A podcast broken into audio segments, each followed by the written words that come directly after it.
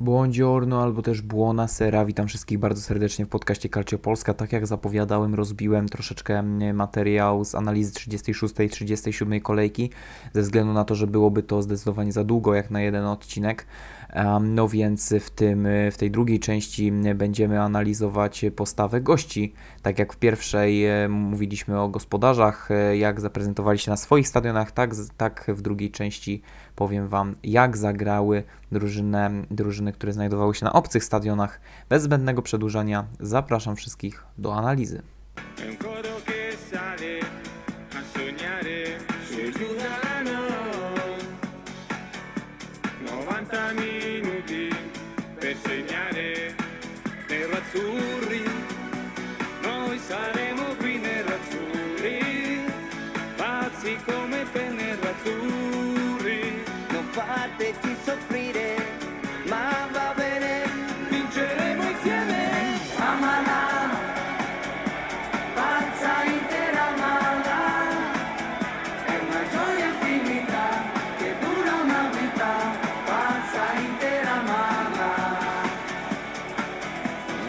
Tym razem e, podsumowanie rozpoczniemy od Udineze, e, które ma pewną pozycję w tabeli, a wręcz żyje w symbiozie z Bolonią w centrum ligi.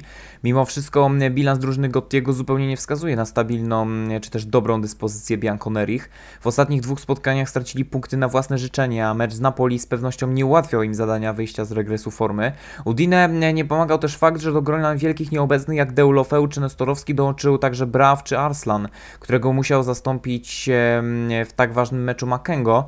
Gotti musiał zaufać pozostałym zawodnikom z najlepszego składu jak Musso, Bekao, De Paul, Strygel, Larsen czy Pereira.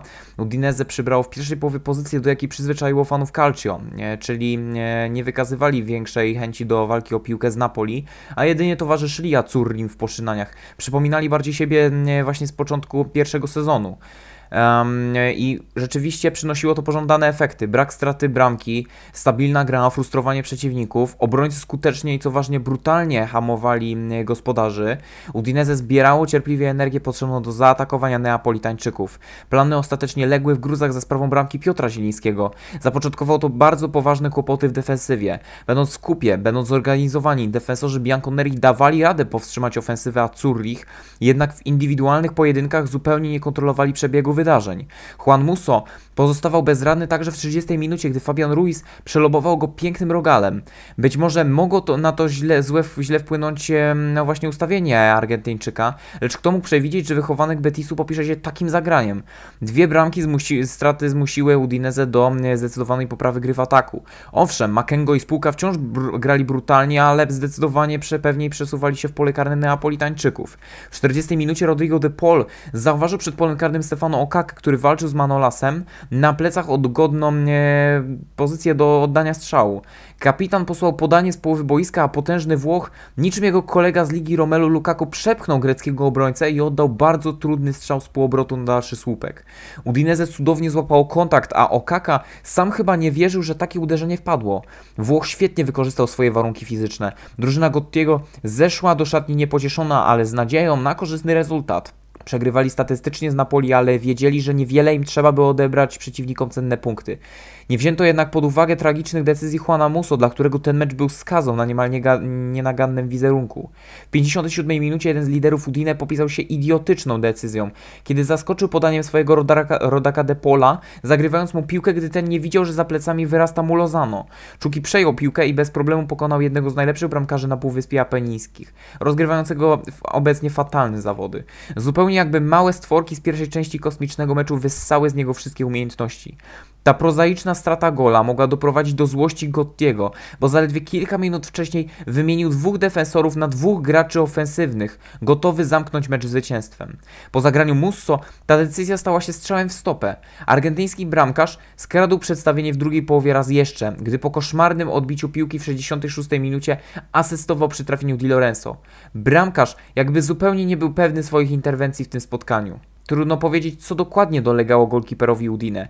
Było jasne, że marnował ciężką pracę w środku pola De Pola oraz Pereiry. Trener Gotti w 76 minucie wywiesił białą flagę, wpuszczając zawodników defensywnych za ofensywnych. Było jasne, że przy takich założeniach taktycznych nie było sensu atakować rywali, a jedynie znów powrócić do defensywy. Goście praktycznie w końcówce zaprzestali jakichkolwiek ataków. Skupili się na rozgrywaniu akcji w środku pola i holowaniu piłki, czym dobili do 50% posiadania piłki. Stracili kompletnie pomysł na atak, powracając do biernej postawy z początku spotkania. Ciężko ocenić, czy Udine wygrałoby ten mecz. Nie mam wątpliwości, że Gotti miał pomysł na to spotkanie, ale tragiczna postawa Musso uniemożliwiła sprawdzenie skuteczności planu gry. Liderzy Udine zawodzą na, na potęgę w momencie, gdy drużyna najbardziej ich potrzebuje. Jakby mieli syndrom Messiego. Oby De Paul oraz Musso powrócili do formy w meczu z Sampą, bo inaczej całosezonowa praca zostanie zmarnowana w bardzo kiepskim stylu. Luca Gotti nie mógł narzekać na to, że nie mógł dysponować dobrym składem. Wciąż miał swoich najważniejszych zawodników do dyspozycji w tamtym meczu. Jest to chyba pierwsza taka okazja od dawna, gdy trener nie zmienia atakujących i wciąż stawia na jeden duet, Okaka Pereira. Zebrette czuli się mm, pewnie w tym spotkaniu od początku. Było to wiadome, gdyż walczyli o środek tabeli. Nie zamierzali dopuścić dopuścić do przewagi Sampy, więc przejęli inicjatywę, strasząc rywali dośrodkowaniami przez pierwsze 20 minut gry. Przez kolejne 20 minut starali się bardziej uderzać z dystansu za sprawą Makengo czy Pereiry. Nie przynosiło im to rezultatów. Choć to oni kontrolowali przebieg spotkania, to skuteczność pozostawiała wiele do życzenia. Żaden strzał nie zmusił Audero do interwencji. Gotti próbował zmienić stan rzeczy, wpuszczając na boisko graczy o większym potencjale ofensywnym, jak Samir, Forestieri czy Fiorente. Nic to nie dało. Mimo zmian personalnych nie zmieniono taktyki. Wciąż Udine decydowało o tempie meczu, ale nie o jego wyniku. Zebrette, jak, jak to oni postanowili w decydującym momencie spotkania sabotować sami siebie. W 86 minucie rę meczu ręka Kevina Bonifaciego została nabita w polu karnym, a sędzia nie wahał się nawet sekundę, dyktując rzut karny. Pewnie na bramkę zamienił go Quariaella i wydawało się, że zamknął ten mecz. Udinese powalczyło jednak do samego końca, chociaż o ten nieszczęsny remis. W 91 minucie piłka została wybita przed pole karne po dośrodkowaniu, a Wallace zdecydował się na ryzykowne uderzenie z pierwszej piłki. Ta prawie zaskoczyła Audero, mającego ogromne problemy z zatrzymaniem tej bomby. Był to łabędzi śpiew gospodarzy, którzy przegrali to spotkanie na własne życzenie. Brak skuteczności i zdecydowania pod polem karnym okazał się decydującym czynnikiem, który doprowadził do zatrzymania się Udine na 12 miejscu w lidze z 40 punktami.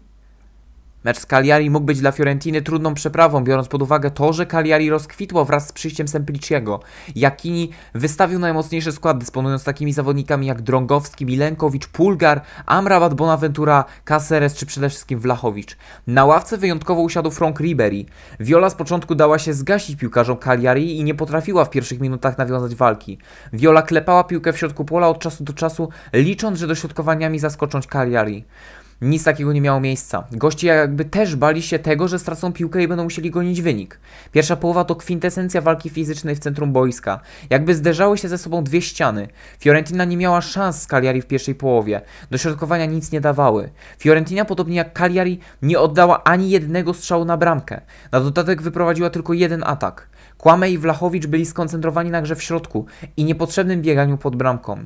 Zupełnie brakowało pomysłu, jak dostarczyć piłki napastnikom. Na domiar złego urazu ponownie doznał Drągowski, a zmienił go Terracciano. Viola po gwizdku rozpoczynającym decydującą fazę meczu przejęła tak, taktykę rywali. Zaostrzyli grę, balansując na granicy żółtych kartek, ale bramek wciąż nie było. Gracze Jakiniego zwiększyli jedynie swoje posiadanie i przejęli kontrolę nad przebiegiem spotkania. Ataków jak nie było, tak nie było.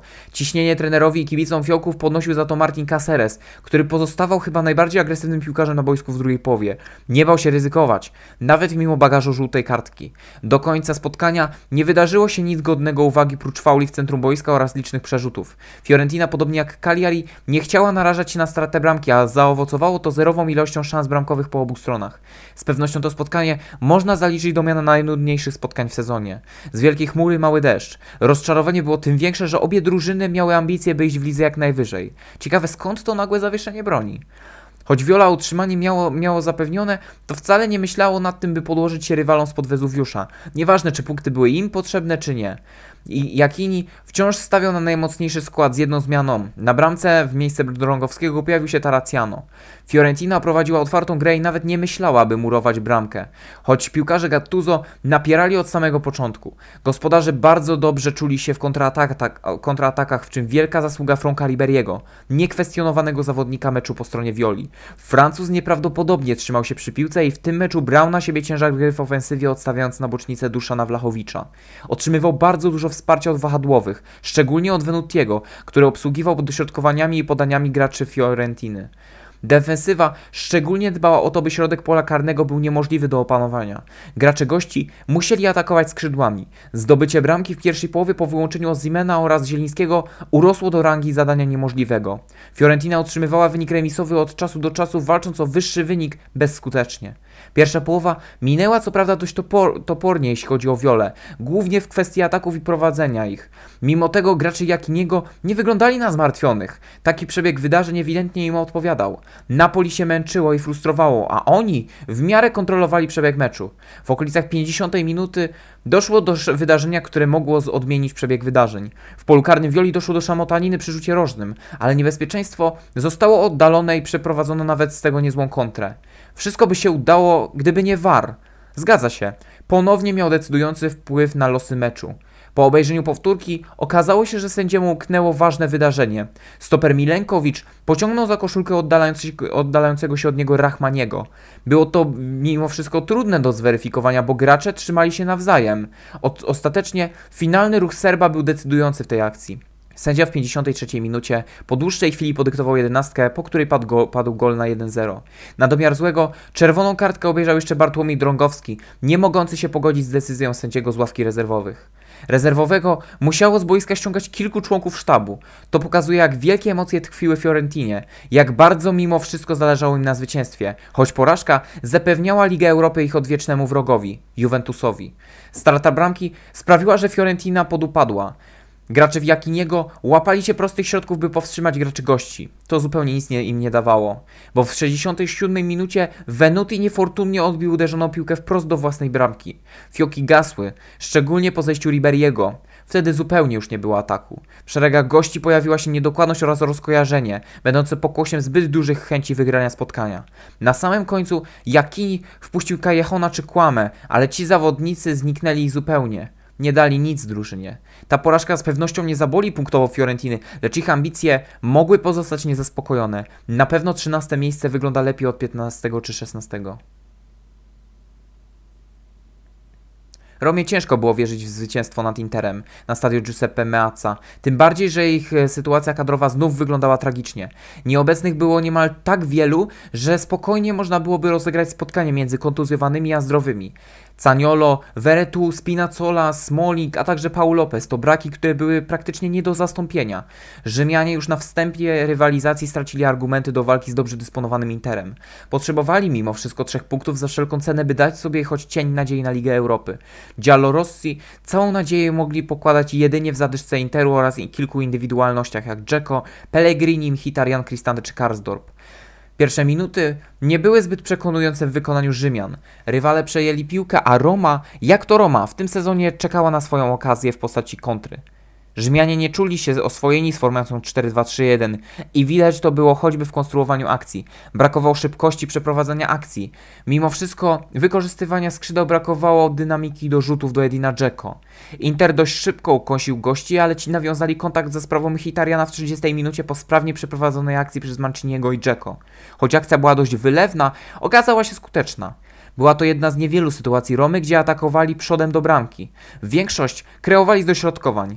Nieco nadziei w ich sercach pojawiło się wraz z zejściem Sancheza z powodu kontuzji. Swojego show nie kończył za to Mkhitaryan, który był bardzo blisko wyrównania w 44 minucie, ale Radu wyczuł jego intencje. Roma schodziła do szatni podbudowana, ale było jasne, że bez aktywnej gry w polu karnym niczego nie zdziałają. Potrzebny jest ruch i pomysł, by zaskoczyć Inter.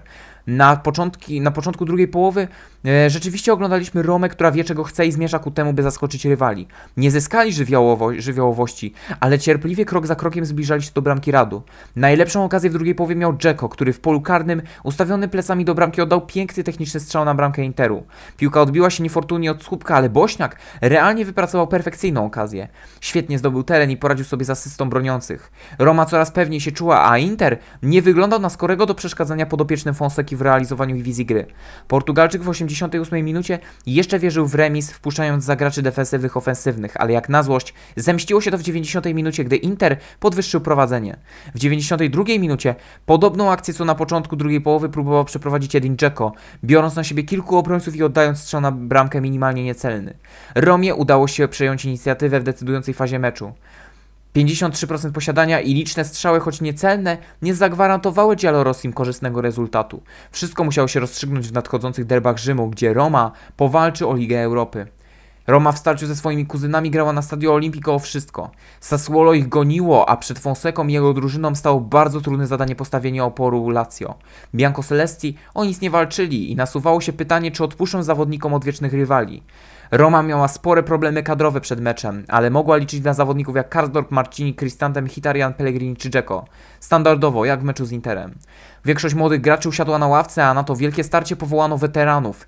Rossi równorzędną walkę mogli nawiązać tylko w posiadaniu piłki w pierwszej połowie. Szanowali ją i długo, nie cieszy, i długo się nią cieszyli, rzadko kiedy przeprowadzając ataki. Swoim stylem gry przypominali do złudzenia Milan. Na potęgę zawodziła obrona, szczególnie Ibanez, mający problem w tym spotkaniu z najprostszymi zagraniami. Stanowił niepewny punkt zespołu, zupełnie nie w stylu obrońcy. Ten zawodnik sprawiał, że Roma balansowała na granicy straty gola. Na szczęście los w swoje nogi wziął, do, wziął doświadczony atakujący graczy Fonseki. W 42 minucie przeprowadził jedną z najgroźniejszych akcji w tym spotkaniu, gdy Edin Dzeko po ładnym podaniu El Sharawiego przydostał się w pole karne pomiędzy obrońcami, posłał piłkę na pamięć do ustawion ustawionego w środku Mkhitarjana, który bez problemu wykończył akcję. Ormiani zawsze był tam, gdzie drużyna go potrzebowała i dał prowadzenie w tym arcyważnym meczu. Choć Roma miała bardzo niskie po liczby pod kątem ataków, ostatecznie osiągnęła swój cel. W drugiej połowie spot spotkania Giallorossi kontynuowali swój plan, w którym oddali piłkę rywalom i czekali na ich ruch. Dobrze rozgrywali piłkę w dalszym ciągu i analogicznie jak w pierwszej połowie Roma po przytłaczających atakach Lazio. W 78 minucie Pedro Rodriguez przypomniał kibicom o swoim istnieniu, prezentując im piękny rajd, jak z czasów Barcelony, trafiając technicznie do bramki. Lazio kompletnie się poddało, a Roma dowiozła korzystny wynik w przewadze jednego zawodnika, kończąc derby Rzymu swoim zwycięstwem. Z pewnością były one jednymi z najspokojniejszych, ale też najnudniejszych. Żal ogarnia człowieka, gdy ogląda Parmę w tym sezonie. Nieprawdopodobna droga z pewnej pozycji na dno. Los kompletnie odwrócił się od piłkarzy Diaversy i widać to było także w spotkaniu z Lazio. 12 nieobecności, w tym pięciu napastników i lidera Juraja Kucki zmusiły trenera do odejścia od tradycyjnego dla nich 4-3-3 i grania w formacji 5-3-2. Z pewnością nie sprzyjało to Parmie, gdyż jakby nie patrzeć czystymi kątami i organizacją w defensywie nie mogli się pochwalić. Za atak mieli odpowiadać Pele, Kurtis lub Hernani. W obronie za to rządzili Gagiallo, Valenti, Bani, Dierschiks oraz Busi. Parma nie mogła wydostać się ze strefy spadkowej, ale mogła uratować honor.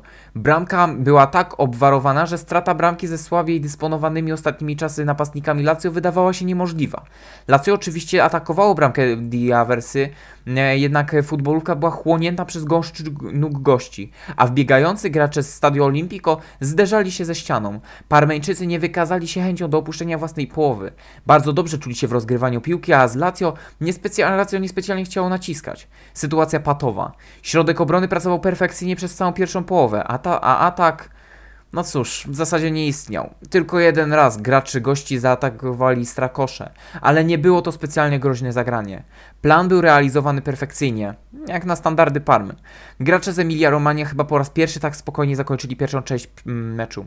W drugiej połowie oglądaliśmy za to kompletnie odmienioną Parmę. Jakby Diaversa wezwał ich w przerwie do boju. Faule, agresywne doskoki, żółte kartki, nagłe wjazdy na pole karne Lazio. Bianco Celesti byli skołowani, ale trzymali się w defensywie. Doskonałą sytuację w 50 55 minucie na zdobycie bramki miał Brunetta, kiedy od razu uderzył piłkę z pola karnego, a Strakosza, zamrożony w czasie, obserwował jak futbolówka cudem odbija się od prawego słupka i leci za jego plecami tańcząc na linii. Zagrożenie udało się zażegnać, ale Parma wyprowadziła w tamtym momencie swoją najgroźniejszą akcję. Brunetta dawał się we znaki graczom gospodarzy, bo niejednokrotnie próbował podaniami szukać partnerów do gry w polu karnym Strakoszy. Parma uaktywniała się bardziej z minuty na minutę, a szczególnie właśnie Brunetta. To on był odpowiedzialny za zagrożenie pod bramką e, Albańczyka. Wynik wciąż pozostawał remisowy, choć Parmańczycy oddali 10 strzałów na bramkę rywali. Wydawało się, że w 95 minucie Parma w końcu wywalczy sobie zwycięstwo. Hernani z pokaźnej odległości huknął znów na bramkę Bianco Celestich, ale znów goalkeeper był górą po świetnej paradzie. Zamiast nagrody za starania zostali ukarani za no nie wiem w zasadzie za co. Chyba za brak skuteczności. Ciro Immobile skończył spadkowiczów w ostatnich sekundach gry i wysłał ich na ostatnie miejsce w lidze. Klasyczna Parma. Upokorzenie chyba sięgnęło Zenitu w szeregach Parmeńczyków. Na mecz z Sassuolo można chyba było przystępować bez żadnej nadziei. Nic nie pomagało graczom Diaversy. Ani zmiany personalne, ani zmiany formacji, ani zmiany rywali. Oni po prostu są skazani na porażkę. Problemy kadrowe nie opuszczały ich, a wciąż trzeba było walczyć z Sassuolo. Diaversa chcąc nie chcąc musiał postawić na zdecydowaną grę w obronie, w czym mieli pomagać wciąż Bruno Alves, Diersik czy Busi. Mówiąc o pomocy, jedynym jasnym punktem wydawał się póki co być Kurtic, a w ataku Brunetta. Nawet Cornelius przestał być gwarantem skuteczności, a gwarantem przeciętności. Osiągnięcie mm, korzystnego rezultatu było praktycznie niemożliwe i, nie, i, rzeczywiście Sassuolo nie pozostawiało złudzeń rywalom. Oczywiście Parma nie byłaby sobą, gdyby nie zawiodła przy najprostszej taktyce jak murowaniu bramki. Tak się stało w 30 minucie, gdy Sassuolo rozciągnęło defensywę czarnych koszul i jednym podaniem rozbiło zbiorowisko obrońców polu karnym. Maxim Busi gonił zaraz Padorim, by odebrać piłkę, lecz ryzykownie wślizgiem trafił w nogi napastnika zamiast piłkę. Werdykt sędziego rzut karny. Parma traci bramkę, a nie podcina im to skrzydeł. Absolutnie genialnym uderzeniem popisał się Bruno Alves, który po dośrodkowaniu piłki z rzutu wolnego pośredniego uderzył piłkę z boku pola karnego niczym sam legendarny Paolo Di Canio. Wolej portugalskiego obrońcy był bezbłędny i idealny. Consili jedynie obserwował jak piłka zmierza w okno bramki. Gol na, otwarcie, gol na otarcie łez, ale za to w jakim stylu Parma wyrównuje. Wyszarpują punkt w pierwszy, z pierwszej połowy, która była całkowitą dominacją Sassuolo i wszystko wskazywało na to, że Nero Verdi utrzymają ten stan. Pierwsze 20 minut to obrona Częstochowy w wykonaniu Parmy, która z minuty na minutę coraz słabiej trzymała gardę. Ten czarny mur runął do drugi raz dopiero w 62 minucie, gdy Defrel pokonał Sepę.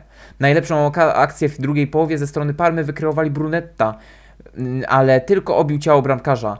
Drugi raz również się pomylił. Zaledwie dwie minuty później gracze Diaversy dali się zaskoczyć trzeci raz. Jeszcze w okolicach 80 minuty Parmeńczycy dostali zastrzyku energii. Wraz z pojawieniem się Żerwinio czy Pele, którzy do spółki mogli złapać kontakt. Najpierw Pele głową próbował zaskoczyć Consilego, popisującego się genialną interwencją, a potem z dobitki Żerwinio również zawiódł kibiców. Bramkarz Sassuolo to jeden z najlepszych golkiperów tego sezonu. Parma przegrała 3-1 i znów zawiodła.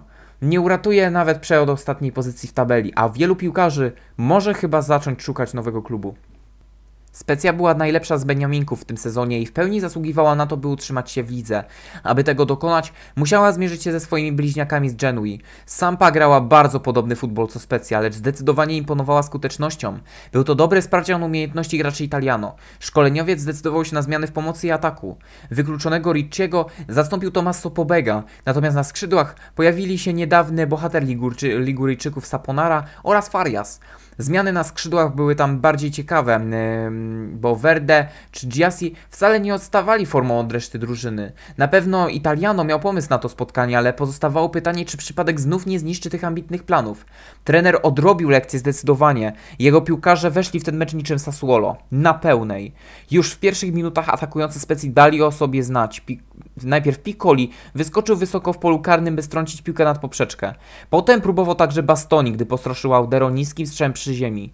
Do trzech razy sztuka. W 15 minucie zakotłowało się w polu karnym po dośrodkowaniu Fariasa i gdy wszyscy myśleli, że piłka doleci na drugi koniec boiska, Tomaso Pobega jak rasowy napastnik dopadł do niej znienacka wprawiając defensorów w osłupienie i pewnym strzałem dał prowadzenie drużynie. Wychowanek Milanu ze stoickim spokojem zwieńczył długotrwałe starania graczy Specji i dał sygnał do jeszcze większej mobilizacji w ofensywie. Nic takiego nie miało miejsca. Gracze Italiano jakby zupełnie zapomnieli o tym, jak świetnie się spisywali w pierwszym kwadransie. Ataki Bianconerich były hamowane przez faule i spalone, albo strzały leciały nad bramką. Ten brak zaangażowania, minimalizm i przede wszystkim bierność wobec ataków rywali szybko zmyły uśmiech Liguryjczyków z twarzy, bo zaledwie 15 minut później Giulio Maggiore pozostawał naj, najaktywniejszym graczem w środku pola i ponownie rozdawał karty jak na lidera przystało. Sam jednak nie był w stanie walczyć na każdej części boiska. Skórę ratował także Iwan Provedel, grając naprawdę pewnie w bramce. Italiano musiał wygłosić płomienną mowę w szatni, by zachęcić swoich piłkarzy do boju. Zdecydowanie za łatwo oddawali inicjatywę i zmarnowali dobry wynik. Oddawali tyle samo strzałów co Sampa, ale ich posiadanie było zatrważająco niskie. Taka gra była nieopłacalna i należało wymyślić skuteczniejszą taktykę.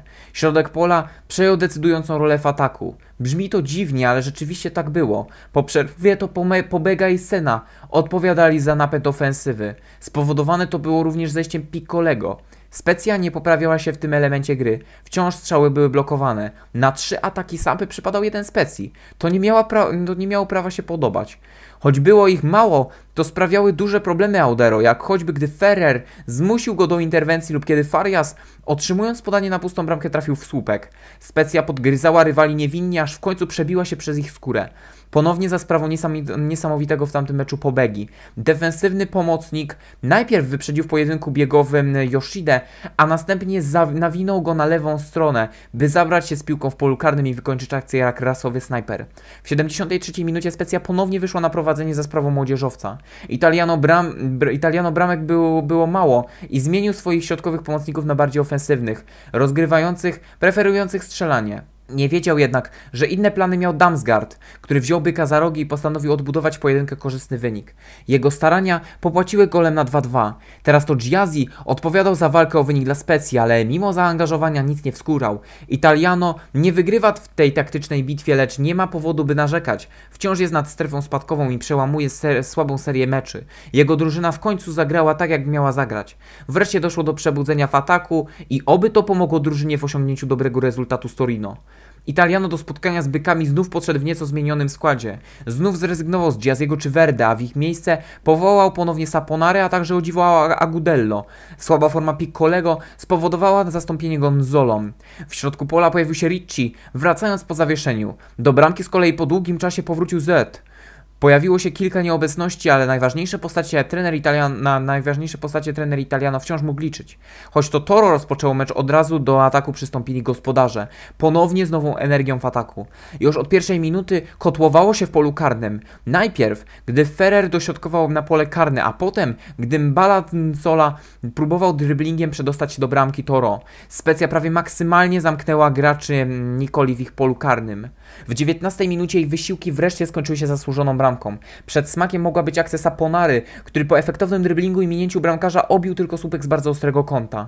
Minutę później jednak się już nie pomylił i potężnym strzałem z trudnej pozycji zupełnie nie dał szans Sirigu. Ricardo Saponara był w tym sezonie rzadko na murawie, ale kiedy już był, to nie zawodził. Bianconeri zasłużenie wyszli na prowadzenie. Absolutnie nie było wątpliwości, że grali jak z nut. Rozgrywali kompletne spotkanie, szybka gra podaniami, napieranie na bramkę, agresywne przechwyty, nieustanny pressing. Tak właśnie miała grać specja w tym sezonie. Trochę późno się przebudzili z taką grą, ale lepiej późno niż wcale. Gracze Italiano zaczęli grać agresywnie po zdobyciu bramki, co zaowocowało żółtymi kartkami. Wynikało to jednak z zaangażowania, a nie lęku przed utratą gola. Swoje boje kontynuował Saponara, będąc coraz bliżej drugiego trafienia, ale brakowało wykończenia. Włoch grał kapitalne zawody w pierwszej połowie i to on zamiast Nzoli wcielał się w rolę napastnika. W 41 minucie doszło do kontrowersji, gdyż na polu karnym przy podaniu cierpiał Tommaso Pobega. Z początku ciężko było zauważyć, co się dokładnie wydarzyło, jednak powtórki wykazały, że w momencie, gdy Pobega tracił kontakt z piłką, Wojwoda nadepnął na jego stopę w wyjątkowo paskudny sposób. Sędzia Orsato podyktował rzut karny, który pewnie wykorzystał Nzola, wbijając Torino bramkę do szatni. Pierwsza połowa to absolutne zaprzeczenie stylu specji. Niskie posiadanie, mała ilość podań i przytłaczająca liczba strzałów. Wynik był jednak bardziej niż korzystny, a to w zupełności wystarczyło, wystarczało Liguryjczykom. Środek pola i atak pracowały na szóstkę i wystarczyło tylko utrzymać popęd, by zachować na swoim stadionie punkty. Niestety w drugiej połowie Specja powoli zaczęła padać ofiarą, ofiarą swojej skrajnie niebezpiecznej gry. Dość naciągany karny, gdyż w momencie, gdy Ferrer próbował wybić piłkę, na jego drodze po prostu stanął zawodnik rywali. Orsato od razu wskazał na 11 metr, a Specja w irracjonalnych okolicznościach straciła dwubramkową przewagę. Gracze Italiano po tej sytuacji stracili już swoją odwagę i wrócili stylem do poprzednich meczy. W miarę ostrożne manewrowanie piłką, klepa w środku pola, rozciąganie obrony rywali. Przestali grać na 100%. Mimo wszystko udało się im podwyższyć prowadzenie, ale dopiero w 74 minucie, kiedy po dośrodkowaniu Markitcy w polu karnym odnalazł się Nzola, kierując piłkę do siatki strzałem z woleja. Mógł wtedy skompletować hat-tricka, gdyby udało mu się wykończyć wcześniejsze okazje. Torino zżerała frustracja i dawali temu upust końcówce, a Specji było to bardzo na rękę. Nie musieli silić się na kolejne ataki, bo rywale dawali im w prezencie okazje dowolnych. Italiano przeprowadził zmiany defensywne i powoli zamykał mecz. Inny plan miał Diego Farias, wprowadzony chwilę wcześniej na boisko. W 84 minucie posłał piękne dośrodkowanie w pole karne z lewego, z lewego skrzydła, a akcję domknął głową drugi zmiennik, Martin Erlich. W zasadzie nie wiadomo, co robił w polu karnym rywali, będąc obrońcą, ale efekt był w pełni zadowalający. Mimo perturbacji na początku drugiej połowy, Specja zamknęła mecz efektownym zwycięstwem i co najważniejsze, zapewniła sobie utrzymanie w lidze. Wielkie brawa dla Beniaminka, dla tych chłopaków za ten mecz i za osiągnięcie bardzo trudnego celu 15 miejsca i 38 punktów. Juventus został zniszczony przez Milan i musiał zadośćuczynić to swoim kibicom. Sassuolo było bardzo niewygodnym rywalem dla Bianconerich, głównie ze względu na ich ofensywną magię i niesamowite, jak na, tamtą, jak na taką drużynę umiejętności pressingu. Juventus był do bólu nudny i przewidywalny, a mecz z Nero Verdimi miał to zmienić i odkryć nam stary dobry Juventus. Duet Ronaldo-Dybala, czwórka pomocników o ofensywnym potencjale jak Kiesa, Rabiot czy Artur mm, e, oraz stabilna obrona z doświadczonymi piłkarzami pokroju Sandro, Bonucciego, Deli Lichta czy Buffona miała nadać Juve trochę blasku w tej ciężkiej rywalizacji. Z pewnością w pierwszych 10 minutach Juve zmieniło podejście. Trudno stwierdzić, czy na lepsze. Pozwolili już w szóstej minucie, by goście doszli do groźnej sytuacji. Oddali im także panowanie nad piłką. Ataki Juve były nieśmiałe i ewidentnie wyczekiwali swoich okazji nieco bardziej klarownych. Podobieczni Pirlo bardzo szybko dali się zaskoczyć, bo po 15 minutach gry w szeregach gości zaczęły pojawiać się błędy oraz niepewności. Zapoczątkował to błąd pod własnym polem karnym Rabiota. Francuz kompletnie zamotał się w 11 i zmusił Bonucciego do ratowania sytuacji. Ten jednak nie stanął na wysokości zadania, faulując Raspadoriego. Jego błąd szybko naprawił Buffon, broniąc karnego Berardiego i udowadniając tym samym, że mimo wieku wciąż potrafi dokonać niemożliwego.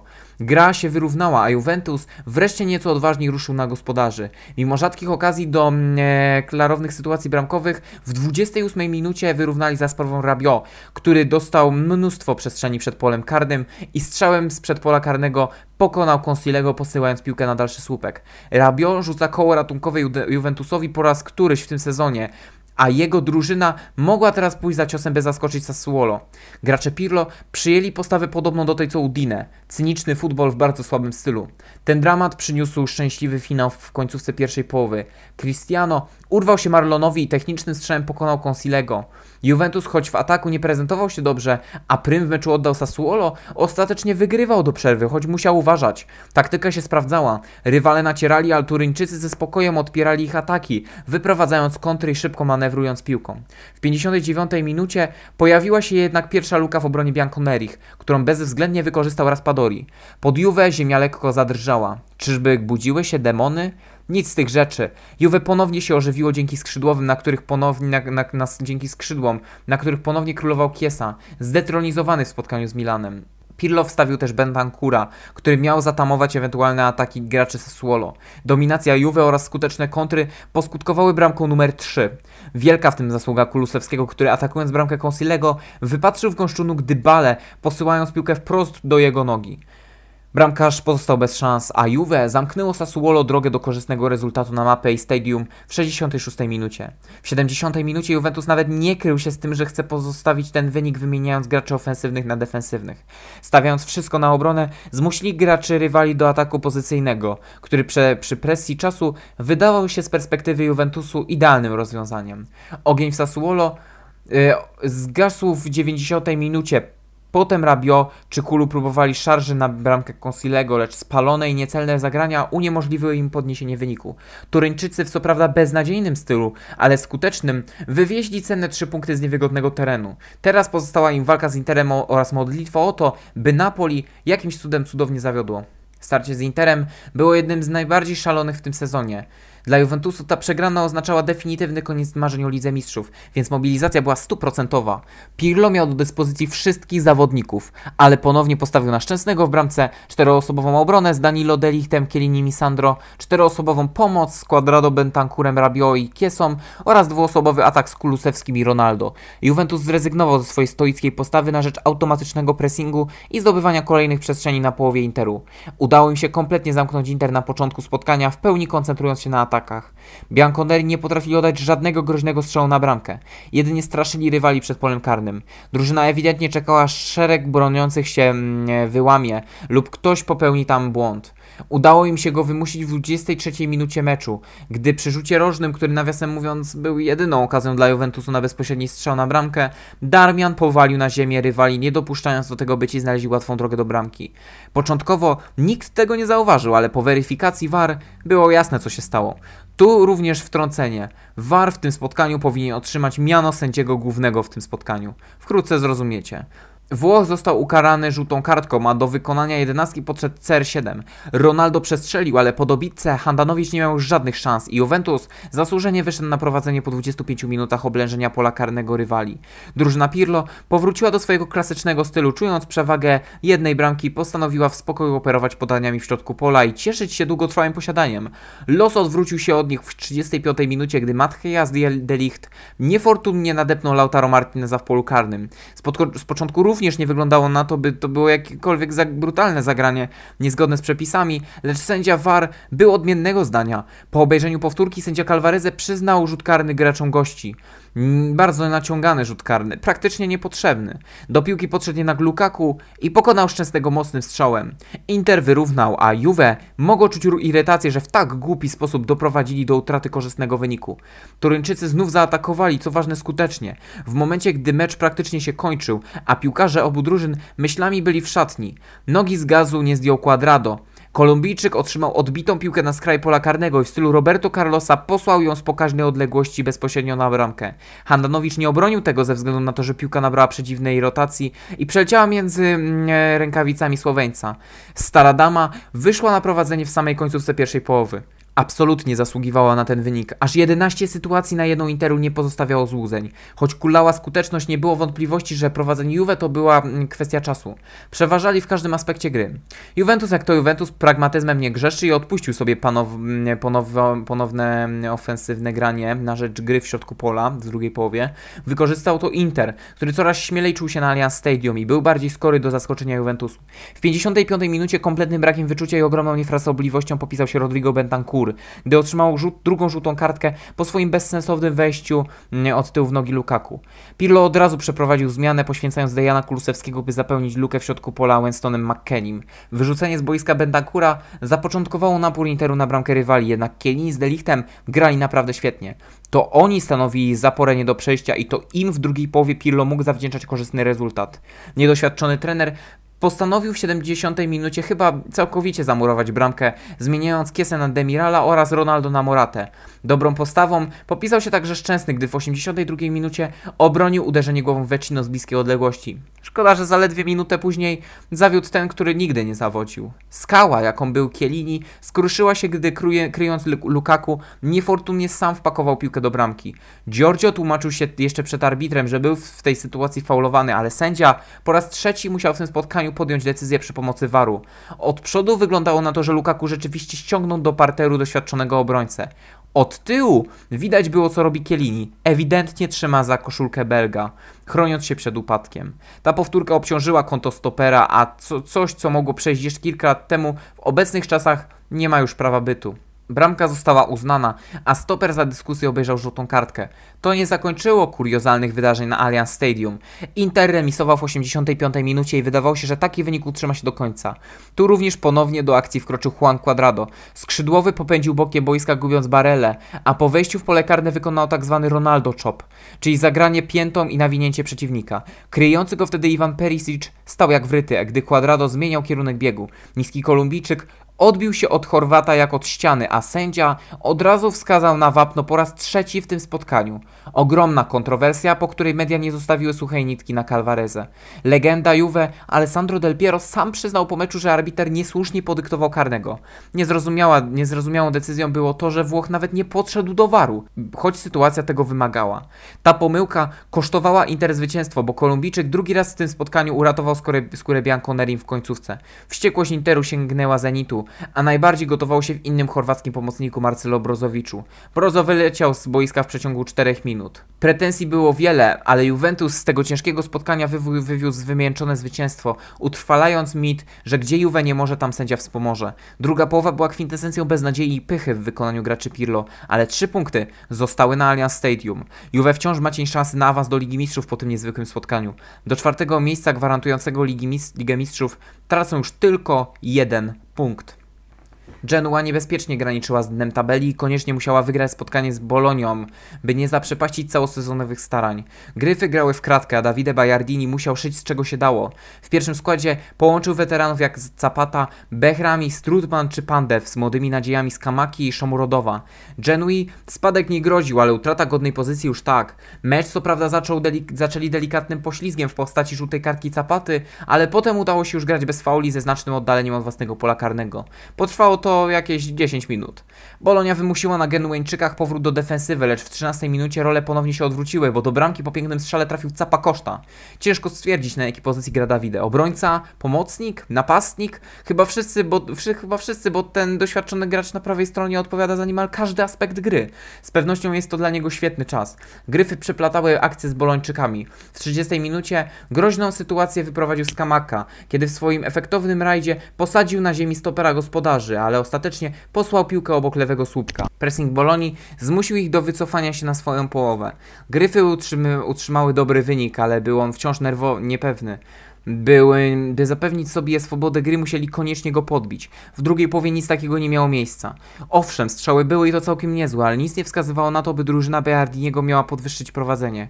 Bolonia cały czas siedziała na ich polu karnym. Szczęście, szczęście jednak w tym spotkaniu stało po stronie gości, bo ręką niefortunnie w polu karnym zagrał antybohater Bolończyków Danilo, a z jego błędu skorzystał z karnego Skamakka w 62 minucie. Jak widać, nawet przy praktycznie zerowej ofensywie można wykończyć akcję sam na sam. Genui wido- widocznie bardzo pasował układ, w którym stoją przed polem karnym i murują drogę do bramki Perina. Przez ostatnie 20 minut zasypywano ich dośrodkowaniami, wjazdami czy strzałami z dystansu, lecz mur Genui pozostawał niewzruszony. Tym bardziej, że Bajardini wprowadzał defensywne zmiany. W 84 minucie genialną sytuację zmarnował Piakka po interwencji bramkarza gospodarzy. Mecz skończył się w dość spokojnej, wręcz nudnej atmosferze, a Jedła wciąż może piąć się w górę bez problemów. Udowodnili, że skuteczność to klucz do sukcesu, nawet mimo beznadziejnej gry piłką. Ta skuteczność będzie dla nich zbawienna w starciu z Atalantą. Z pewnością Bajardini zaskoczył ustawieniem na to spotkanie oraz zmianami w składzie. Postawił na ustawienie 3-5-2 ze średnią wiekową pierwszego składu wynoszącą 23 lata. Większość weteranów jak Pandev, Strutman, Perin czy Beztapa Koszta usiadła na ławce z niewiadomych przyczyn, gdyż poprzednio z Bolonią skład prezentował się dobrze. Brakowało klasycznie kontuzjowanych Cristito i Czyborry, ale także o dziwo Skamaki. Takie radykalne zmiany budziły spore zdziwienie, ale także obawy. Czy to ma prawo wypalić z tak dobrze dysponowaną Atalantą? Przez pierwsze 5 minut owszem, Genua dwukrotnie była blisko zdobycia gola. Najpierw Melegoni sprawdził leferek z Goliniego, a potem Massiello poważnie zagroził gościom, gdy piłka po jego uderzeniu obiła słupek. Były to jednak typowe miłego, miłe złego początki, bo w 10 minucie Duvan Zapata swoim golem zapoczątkował koncert Atal- Atalanty, która kompletnie odsunęła Gryfy od gry. Gracze Bajardiniego w 5 minut stracili wszystko i przez 30 minut meczu prawie nie wąchali piłki dłużej niż 10 sekund. Genueńczycy zostali zamknięci i kompletnie nie potrafili przedostać się pod pole karne Atalanty. Po pierwszej połowie wynik spotkania wynosił 3-0 dla Atalanty i nic nie wskazywało na to, by gospodarze mieli szansę się przebudzić. Brakowało im spokoju, czasu, zgrania, wszystkiego. Przejęcie inicjatywy w drugiej połowie wydawało się niemożliwe przy tak dysponowanej Atalancie. Genua po tym jak po pięciu minutach wykreowała dwie akcje bramkowe, potem stworzyła już tylko jedną i to tylko po rzucie wolnym. Bajardini nie czekał ze, ze, zmianami. Od razu na boisku pojawili się Pandev i Szomurodow, dając do zrozumienia, że w tym momencie Genua rozpoczyna walkę niemal na całego w kwestii ataku. Zmiana okazała się strzałem w dziesiątkę. Trzy minuty po wejściu Szomurodow pokonał bramkarza strzałem nie do obrony przy słupku. Bez większych problemów przeczytał zamiary Jim City'ego i od razu po przejęciu piłki skierował ją w światło bramki. Gdy wydawało się, że Genua rozpocznie remontę, do akcji wkroczyła At Atalanta i znów zgasiła ich nadzieję w 52 minucie. Mecz nabrał tempa. Genua mimo ataków Atalanty wtrzymała się w ataku pozycyjnym i wyczekiwała swoich okazji. Szybko rozgrywali piłkę i czekali aż w obronie pojawi się luka do wykorzystania. W 67 minucie los uśmiechnął się do gryfów, gdy nieodpowiedzialną decyzją popisał się jeden z graczy w białych strojach. Poskutkowało to oczywistym rzutem karnym, który na bramkę zmienił Pandev. Wynik na tablicy wynosił 4-2 dla Atalanty, ale Genua mogła jeszcze o coś powalczyć. Faule Atalanty nie ustawały, a piłkarze z okolic Wenecji pozwalali sobie na coraz więcej. Skutecznie wymuszali w drugiej połowie błędy na defensorach Atalanty. W 84 minucie po kolejnej banalnej starcie piłki Szomurodow po podaniu Pandewa wyszedł na czystą pozycję i pewnym technicznym strzałem zaskoczył Goliniego. Genua ciągle goniła wynik, a do końca pozostawało niewiele czasu. Różnica bramkowa zmalała do jednego trafienia. Gryfoni nie odwrócili przebiegu spotkania. Radykalne zmiany Bajardiniego na niewiele się zdały i choć emocji w końcówce było co niemiara, to z pewnością walka mogła rozczarować gospodarzy. Słabość w pierwszej połowie okazała się mieć decydujący wpływ na przebieg meczu. Benevento na mecz z Ladeą przyjeżdżało jak na ścięcie, spustoszone kontuzjami, podupadłe ciągłymi porażkami, nie posiadające żadnych argumentów. Ciężko było wskazać, co mogło dać im jakikolwiek punkt. Brakowało Schiatarelli, Sała i Falke, playmakerów Benevento. Wciąż można było liczyć na Montipo, Glika, Barbę, Viole czy Lapadule. Do składu powrócił też Gaich, który po trafieniu z Juve po prostu rozpłynął się w powietrzu, jeśli chodzi o jego obecność w grze. Benevento nie musiało robić sobie nadziei. Nikt chyba nie miałby do nich pretensji w przypadku porażki. Czarownicy nie ukrywały swojej obojętności. Jedynie towarzyszyli Atalancie, gdy ci wyprowadzali swoje akcje. Stwarzali pozory chęci do gry. Robili to dość nieumiejętnie. Już w 22 minucie Malinowski po pierwszej dogodnej okazji ugodził gości. Gdy drużyna Pipo miała czas, po, postawiła się, postanowiła się ustawić, lecz mm, gdy coś szło zbyt szybko, zupełnie się gubili we wszystkim. Czarownice złapały zapłon z pomocą Lapaduli, który po kilkuminutowej walce o bramkę polu karnym znów popadł w niejakość i Atalanta wróciła do kontynuowania swojej gry. Gracze Inzagiego patrzyli na ruchy Ladei jak dzieci na swoich idoli w telewizji, nieudolnie ich zatrzymując od czasu do czasu. O Benevento po pierwszej połowie można było powiedzieć jedynie, że coraz dalej, że jest coraz dalej od utrzymania. Z meczu na mecz zaczynała brakować chęci i pary. Pierwsza połowa to kompletny dramat, jeśli chodzi o defensywę. Zero strzałów, zero ruchu, zero pomysłu. To nie wróżyło dobrze. Goście z Beneventu wreszcie zabłysnęli w drugiej połowie. Żółtymi kartkami. Gdy brak ci umiejętności, zatrzymuj lepszych za wszelką cenę. I to nie poskutkowało, bo w 67 minucie Duwan strzelił bramkę na 2-0 i mimo nie, niewysokiego wyniku zabił nadzieję czarownic. Pipo próbował ratować sytuację i, i wykonał zmiany, ale nie, na niewiele się to zdało. Atalanta atakowała ich jak chciała, a na dodatek w 82 minucie Caldirola otrzymał po dwóch minutach drugą żółtą kartkę. Atalanta nie pognębiła rywali do końca i uspokoiła grę, dowożąc korzystny rezultat. Drużyna drużyna Inzagiego to kwintesencja przeciętności i niejakości w ostatnim czasie i z pewnością nie zasługują na tą chwilę na utrzymanie. Przed nimi mecz z Crotone, ostatni pociąg do stacji pod nazwą utrzymanie. Los dawał w tym spotkaniu niesamowite szanse Benevento na wyjście ze strefy spadkowej. Gracze Inzagiego mieli wszystko na tacy, ale czy umieli to wykorzystać? Na pewno mieli ku temu możliwość, choćby pod względem pierwszego składu. Montipo, Glik, Barba, Juanita, Lapadula i Caprari. Znów oni i tylko oni mogli zmienić sytuację Benevento. Od pierwszego gwizdka kibice wiedzieli, że to będzie dynamiczne spotkanie. Każdy ma szansę i każdy startuje mniej więcej z równego pułapu. Czarownice mimo początkowych ataków Crotone pierwsze wyszły na prowadzenie. Po pierwsze, po świetnej przeprowadzonej akcji zespołowej Hetemaj asystował barkiem przy trafieniu Lapaduli, po raz kolejny wchodzącego w, rolę Mesjasza Beniaminka. Wszystko szło po myśli graczy Zagiego. Szczęście w nieszczęściu z pewnością była interwencja Golemicza, który zmiótł barkiem z powierzchni ziemi Lapadule przed polem karnym. Moim zdaniem niesłuszna czerwona kartka, bo choć zagranie było brutalne, nie zagrażało zdrowiu gracza. Sędzia był jednak bezlitosny, a Pipo mógł zacierać ręce. Krotone zaczynało się sypać. Strata bramki i zawodnika. Los im sprzyjał. Zaledwie dwie minuty później, w 28 minucie gry, Roberto Insigne mógł zdobyć jedną z piękniejszych bramek w karierze, gdy w stylu swojego brata zszedł na prawą nogę i za pola karnego podkręcił piłkę tak, że uderzyła w poprzeczkę. Potężne uderzenie, które postraszyło graczy Crotone. Nie pierwsze i nie ostatnie. Do końca pierwszej połowy czarownice oddały 6 strzałów po 11 akcjach bramkowych. Gasiło Crotone w każdym aspekcie gry. W obronie Glik był niemal o- nieomylny. Benevento na przerwę schodziło jak mistrzowie, jak wygrani, jak pewniacy. W drugiej połowie także kontynuowali swoją świetną grę. Atakowali z różnych pozycji i trzymali piłkę w środku pola. Bardzo szybko grali piłką i zupełnie nie przypominali ospałej drużyny sprzed kilku spotkań. Druga bramka wisiała w powietrzu, mimo tego, że Benevento nie wyprowadzało sobie tak wielu szans jak w pierwszej połowie. Gracze Inzy tańczyli z piłką i wszystko zmierzało ku szczęśliwemu zakończeniu. Lapadula świetnie odnajdywał się w ataku. Scatarella imponował w wyprowadzaniu piłki. Montipo stanowił po, ponownie ścianę w bramce gospodarzy. Trener wprowadzał także napastników, by wciąż stwarzać zagrożenie pod bramką rywali. Mimo wszystko mecz powoli się domykał, ale nie należało chwalić go przed końcowym gwizdkiem.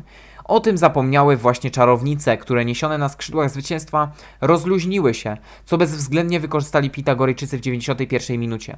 Wściekłość defensorów Benevento była ogromna. Uderzali pięściami w murawę, nie mogąc uwierzyć w to, co się stało w samej końcówce. Znów cały wysiłek i piękny mecz poszedł na marne. Dwa punkty oddali w banalny sposób. Absolutnie 100% stuprocentowe okazje zmarnował w doliczonym czasie mm, Kamil Glik gdy nie zdołał wykończyć wysiłków Benevento, bo jego strzał obronił bramkarz Crotone. Po końcowym gwizdku gracze Inzagiego załamani padli na murawę. Ich spadek wydawał się nieunikniony. Ich los drżał w nogach graczy Lazio, którzy będą grać z Torino oraz w ich własnych, kiedy w ostatniej kolejce zmierzą się właśnie z drużyną z Piemontu w meczu o wszystko. Kibice mogli spodziewać się walki na śmierć i życie.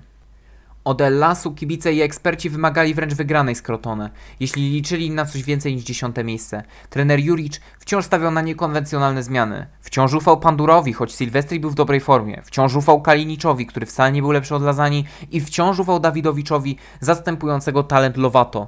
Ellas miał wiele możliwości, by dokonać, dokonać formalności i pewnie pokonać witające się z Serie B Crotone. Papiery papierami, ale boiska we Włoszech rządzą się swoimi prawami. Wystarczyły dwie minuty, by Verona po fatalnej grze w defensywie dała się pokonać Ounasowi. Ellas jakby spodziewał się czerwonego dywanu, a tymczasem Crotone mimo spadku zafundowało im spacer po rozżarzonych węglach. Barak i Caccani wzięli na siebie ciężar gry w ataku i próbowali doprowadzić do wyrównania. Mizernie im to wychodziło. Szukali rozwiązań w szybkiej grze kombinacyjnej, ale piłka zawsze w decydującym momencie była im wybijana. Po pierwszej połowie, która skończyła się tylko jednym strzałem Ellasu, było jasne, że trzeba będzie rzucić wszystko do ataku i wziąć, na się, wziąć, wziąć się za siebie. Piłka, piłki trafiały wszędzie, tylko nie w cel. Barak i Caccani dwoili się i troili, a Kalinic praktycznie nie miał piłki. Futbolówka musiała zostać wreszcie dostarczona do napastnika. Juric w drugiej połowie postawił na Faraoniego oraz More, by ci rozruszali trochę ataki i wprowadzili nowe możliwości do gry. Nic się nie zmieniło, a, do, a dodatkowo chorwacki trener został wyrzucony z boiska. Wszystko waliło się Werończykom na głowę, a był to dopiero początek. Mimo wpuszczenia do 70 minuty wszystkich atakujących zawodników, to Krotony nieprawdopodobnie szczęśliwie strzeliło Gora Weronie po raz drugi. Ellas zupełnie nie przypominał siebie, był zagubiony w planach, zaślepiony rozgrywaniem piłki. Co prawda w 87 minucie wywalczyli kontakt i to jeszcze za sprawą uderzenia rywali, ale nie udało im się przywieźć choćby punktu. Ekipa z centrum Włoch opluła sama siebie i nie wiadomo było, co tak naprawdę było planem na to spotkanie. Juric nie potrafił wykorzystać potknięcia ani Sampy, ani Bolonii. Uniemożliwił swoim zawodnikom awans w tabeli. Z pewnością Ellas musi się wziąć w garść, bo w kolejnej kolejce zmierzą się z Bolonią, od której dzielą ich tylko 3 punkty. Z taką ofensywą nie mają o, o czym marzyć. Juric dalej szukał złotego środka, by utrzymać atak w dobrej dyspozycji. Barak został przesunięty na pozycję środkowego pomocnika, a w roli ofensywnego pomocnika wystąpił Bessa, partnerując Sakaniemu. Chorwat sta stawiał też ciągle na swojego rodaka, Nikole Kalinicza. Na bramce wciąż nie było Marco Silvestrego. Verona jeszcze wierzyła przed meczem, że uda im się wyprzedzić Sampę i utrzymać pozycję dziewiątą. Lepiej w mecz nie dało się wejść. Już w drugiej minucie dośrodkowanie Di Marco przyjął w polu karnym inny gracz Ellasu. Wyłożył piłkę Faraoniemu, a Włoch oddał celny strzał na bramkę. Ellas szybko wyszedł na prowadzenie, ale niemal od razu musiał mierzyć się z, szar z szarżującą Bolonią.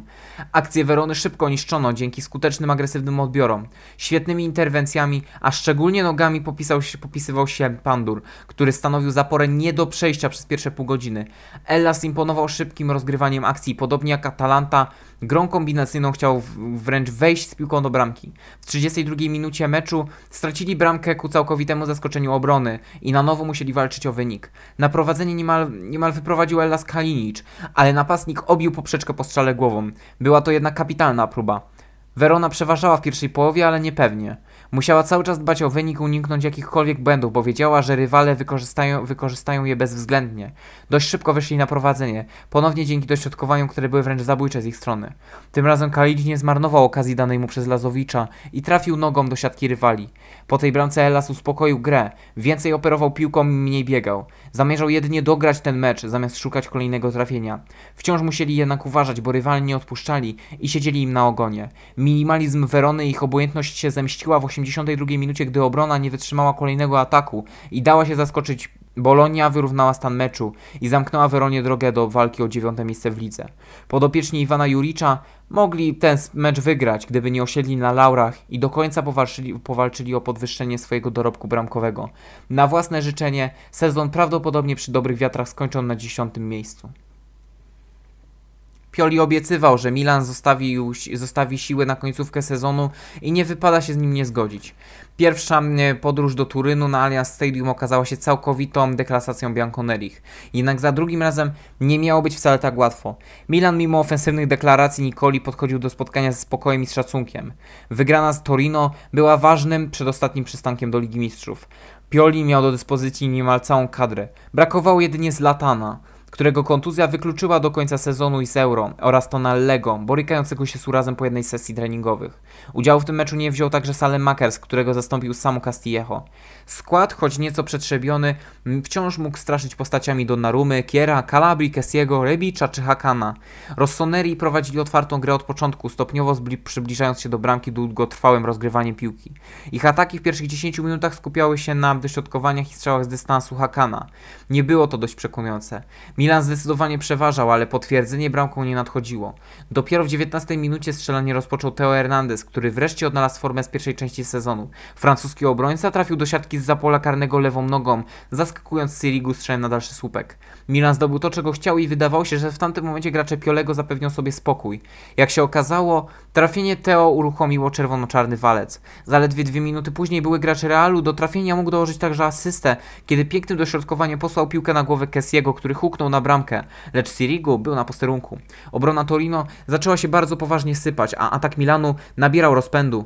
W 26 minucie Ante posłał świetne podanie w uliczkę w pole karne rywali wprost do Castillejo, który stanął oko w oko z bramkarzem.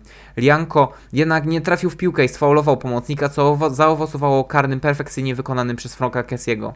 W ponad 5 minut obrona gospodarzy posypała się niczym domino. Rossoneri w tym spotkaniu byli, byli niemal nieomylni w podaniach pod polem karnym rywali. W 36 minucie gola numer 3 mógł zdobyć Davide Calabria, a jego spalony był minimalny. O ironio, dokładnie taki sam jak w meczu z Lazio, gdy Lazzariemu nie uznano bramki po tym jak stopa przekroczyła linię spalonego. W końcówce pierwszej połowy Milan zmusił się do gry bardziej w defensywie, rozgrywając piłkę między Kierem, Tomorim, Kessim i Benaserem. Wynik 2-0, przeważające posiadanie piłki oraz zdecydowana przewaga w ataku sprawiały, że Milan mógł ze spokojem wychodzić na drugą połowę. Gracze Piolego wyprowadzili 6 ataków, z czego 5 poważnie zagroziło Sirigu. Torino jak, jak nie było, tak nie było. A Milan w drugiej części meczu bez problemu wchodził w pole karne, jakby grali na treningu. W 50 minucie do bramki trafił Brahim Diaz, kompletnie niekryty przez obrońców. Wykorzystał podanie Kessiego i kompletnie zmylił Salvatore Sirigu. 3-0, a koncert wcale się nie kończył. Byki kompletnie nie przeszkadzały rywalom, a siła ofensywna ich wreszcie dawała o sobie znać. Kilka minut, Brahim, kilka minut później Brahim strzeliłby drugą bramkę, tym razem po rzucie rożnym, ale zabrakło szczęścia. 21-letni gracz, stojąc praktycznie w bramce, przeniósł piłkę nad poprzeczką. Toro przeprowadzało zmiany, szukając wyjścia spod morderczego naporu gości, ale ci nie zdejmowali nogi z W 62 minucie Anterewicz w biegu pięknie obsłużył podaniem po raz kolejny, tym razem Teo Hernandeza, a Francuz, jak rasowy napastnik lobem pokonał Sirigu. Podania Rebicza w tym spotkaniu to czysta wirtuozeria, a przypomnijmy, że ten gracz grał dzisiaj na szpicy. Chorwat stronił od strzelania, ale w ataku był nie do zatrzymania. Show Rebicza rozpoczęło się jednak na dobre od 60 minuty. 5 minut po tym jak asystował przy bramce Teo, sam fantastycznie znalazł się w polu karnym i wykorzystał inteligentne podanie Krunicza do strzelenia bramki. Dla dwunastki Milanu festiwal bramek się nie skończył. Zaledwie 3 minuty po wejściu na boisko za Hakana, Rafael Leon popisał się kapitalnym dribblingiem i po prostopadłym podaniu Franka Kessiego z własnej połowy wyszedł na sytuację sam na sam z Sirigu, zostawiając w tyle obrońcę. Portugalczyk jakimś cudem dostrzegł jednak, że do ataku podłączył się ktoś jeszcze. Ante Rebic, były gracz Eintrachtu, towarzyszył młodzieżowcowi trzymając linię spalonego. Były gracz Lille zdecydował się na podanie do napastnika, a ten wykończył akcję strzałem do pustej bramki. Nie sądziłem, że to powiem, ale Leo Wykorzystał się, wykazał się ogromną dojrzałością. Nie ryzykował, lecz podał piłkę do lepiej ustawionego gracza. Jak sam przyznał Pioli, to mogło świadczyć o zmianie mentalności Leo i jego mm, zachowaniu w stosunku do drużyny. Rossoneri po bramce numer 6 dali sobie spoko trochę spokoju w poczynaniach. Na zaledwie 5 minut. Tyle czasu Toro dostało, by, by zdobyć jeszcze bramkę. Jakąkolwiek. Nic takiego jednak nie miało miejsca. W 79 minucie absolutnym genialnym dośrodkowaniem popisał się Diogo Dalo, który z pokaźnej odległości ze skrzydła dośrodkował piłkę wprost na głowę Krunicza. Bościak odegrał piłkę do środka mm, pola karnego i choć Simon Kier minął się z piłką, to nie pomylił się Anterebić trzeci raz kolanem pakując piłkę do siatki. Chorwat potrzebował 12 minut, by skompletować hat-trick, jak się okazało najszybszy w historii Serie A. Rekordy trzymają się w tym sezonie napastników Milanu, to trzeba przyznać. Warto odnotować, że ten mecz dobrze mógł wspominać Krunicz, który w przeciągu 14 minut od swojego wejścia zanotował dwie, dwie asysty. Wynik wynosił 7-0, a skala upokorzenia sięgnęła chyba Zenitu do tego stopnia, że Rebic po swoim ostatnim trafieniu uniósł obie ręce, w, przepraszając rywali. W 82 minucie liczba strzałów wynosiła 11 do 1, co chyba dodatkowo pokazywało jak beznadziejne jest Toro, a jak nieprawdopodobny w ataku jest Milan. To było prawdziwe odrodzenie. Milan starł na proch Turyńczyków i w świetnych nastrojach mógł przystąpić do meczu z Cagliari. Jeśli utrzyma takie tempo zdobywania goli, kto wie, może uda się nawet pokonać Atalantę. Był to z pewnością jeden z najlepszych meczy Rossoneri w tym sezonie. Zwycięstwo Milanu z Torino zostało potraktowane jako bilet wstępu do Ligi Mistrzów. Feta wśród kibiców, szampany w kubełku z lodem, zwolnienia z pracy, szaliki w miejscach publicznych. Kibice Rossonerich witali się z gąską, a zapomnieli, że przed nimi jeszcze jest jeden mecz. Ten najważniejszy. Wszyscy jednak zapomnieli o pokorze i byli pewni zwycięstwa, mimo braku Zlatana Ibrahimowicza. Skład był taki sam jak na Torino. Gracze Milanu mentalnie byli gotowi, by powtórzyć to, czego dokonali trzy dni temu aż do przesady. Sceny niczym przed walką Apollo Creed'a z Drago w jednej z części Rockiego.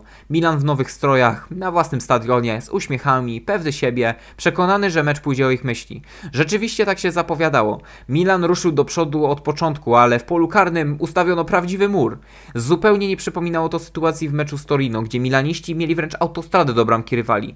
Teraz spotkali się z prawdziwym obwarowaniem bramki. Gospodarze próbowali odnaleźć się w ataku pozycyjnym, ale okazało się, że samotny napastnik to za mało na tak defensywną drużynę. Rebic został wręcz wchłonięty przez biały mur zawodników, a strzały z zapola karnego, będące alternatywą dla Brahima czy Hakana, nic kompletnie nie dawały. Milan przypomniał w ataku, przypominał w ataku więźnia, który próbuje łyżeczką do herbaty wydłubać dziurę w granitowej ścianie. Fani Milanu z minuty na minutę mogli tracić pewność w kwestii wyniku. Zwycięstwo z minuty na minutę się oddalało. Dosłownie. Cagliari nie pozostawało obojętne w kwestii ataków i mimo oczywistej dominacji Rossoneri w ofensywie, wyspiarze potrafili odgryźć się graczom gospodarzy najeżdżając pole karne do Narumy. Na szczęście bez strzałów. W pierwszej połowie Milan nie miał ani jednej akcji, która mogłaby zmienić się na bramkę.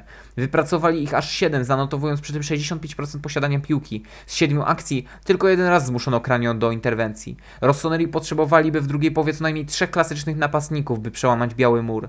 Milan wciąż jednak walczył, ale obraz gry się nie zmieniał. Rossoneri uderzają na bramkę z dystansu, Cagliari wybija. Hakan marnuje rożny, Cagliari wychodzi z kontrą. Cagliari traci i tak w kółko. Mecz przemienił się w niesamowitą męczarnię, nie tylko fizyczną, ale i mentalną dla podopiecznych Piolego. Na domiar złego Cagliari stworzyło już realne zagrożenie w drugiej połowie. Gianluigi Donnarumma dwukrotnie dosłownie ratował Milan od porażki. Dwie akcje Cagliari były groźniejsze od miliona akcji Rossonerich. Pioli już w 60 minucie postawił na zmianę Dalo w miejsce Calabri, Meite w miejsce Benasera i Castillejo w miejsce Brahima. To kompletnie zabiło akcje Rossonerich. Zniknęły wrzutki w pole karne, zniknęło konstruowanie akcji, zniknęła technika. Milan gasł w oczach, a nadzieja w sercach kibiców umierała z minuty na minutę. W 89 minucie pojawił się Mario Mandzukic, gotów powalczyć w powietrzu powietrzu o bramkę, ale jego starania nic nie dały. Chorwatowi zabrakło ewidentnie czasu. Końcowy gwizdek wprawił w euforię Sardyńczyków, a Rossoneri nie mogli uwierzyć w to, jak łatwo oddali zwycięstwo. Teraz czekała ich diabelska przejażdżka do Bergamo, by wywalczyć awans. Stefano Pioli został zatrudniony, by uniknąć losu Gennaro Gattuso, któremu z Milanem zabrakło naprawdę niewiele do Ligi Mistrzów, a tymczasem zapowiadało się na to, że historia wkrótce zatoczy piekielne koło. Milan, choć na tą chwilę ma trzecie miejsce i Ligę Mistrzów, wkrótce może to wszystko stracić przed samą metą.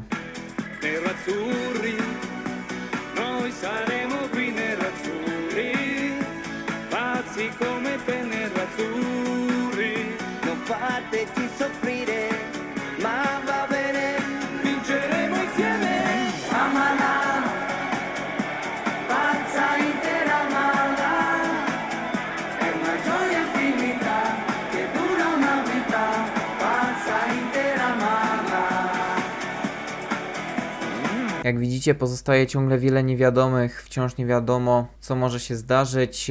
No na pewno będzie się działo naprawdę wiele w, koń- w końcowej fazie sezonu.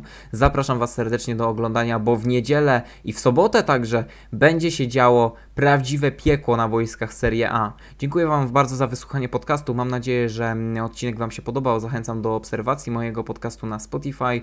Ja się z Wami żegnam, no i do usłyszenia w następnym materiale. Arrivederci.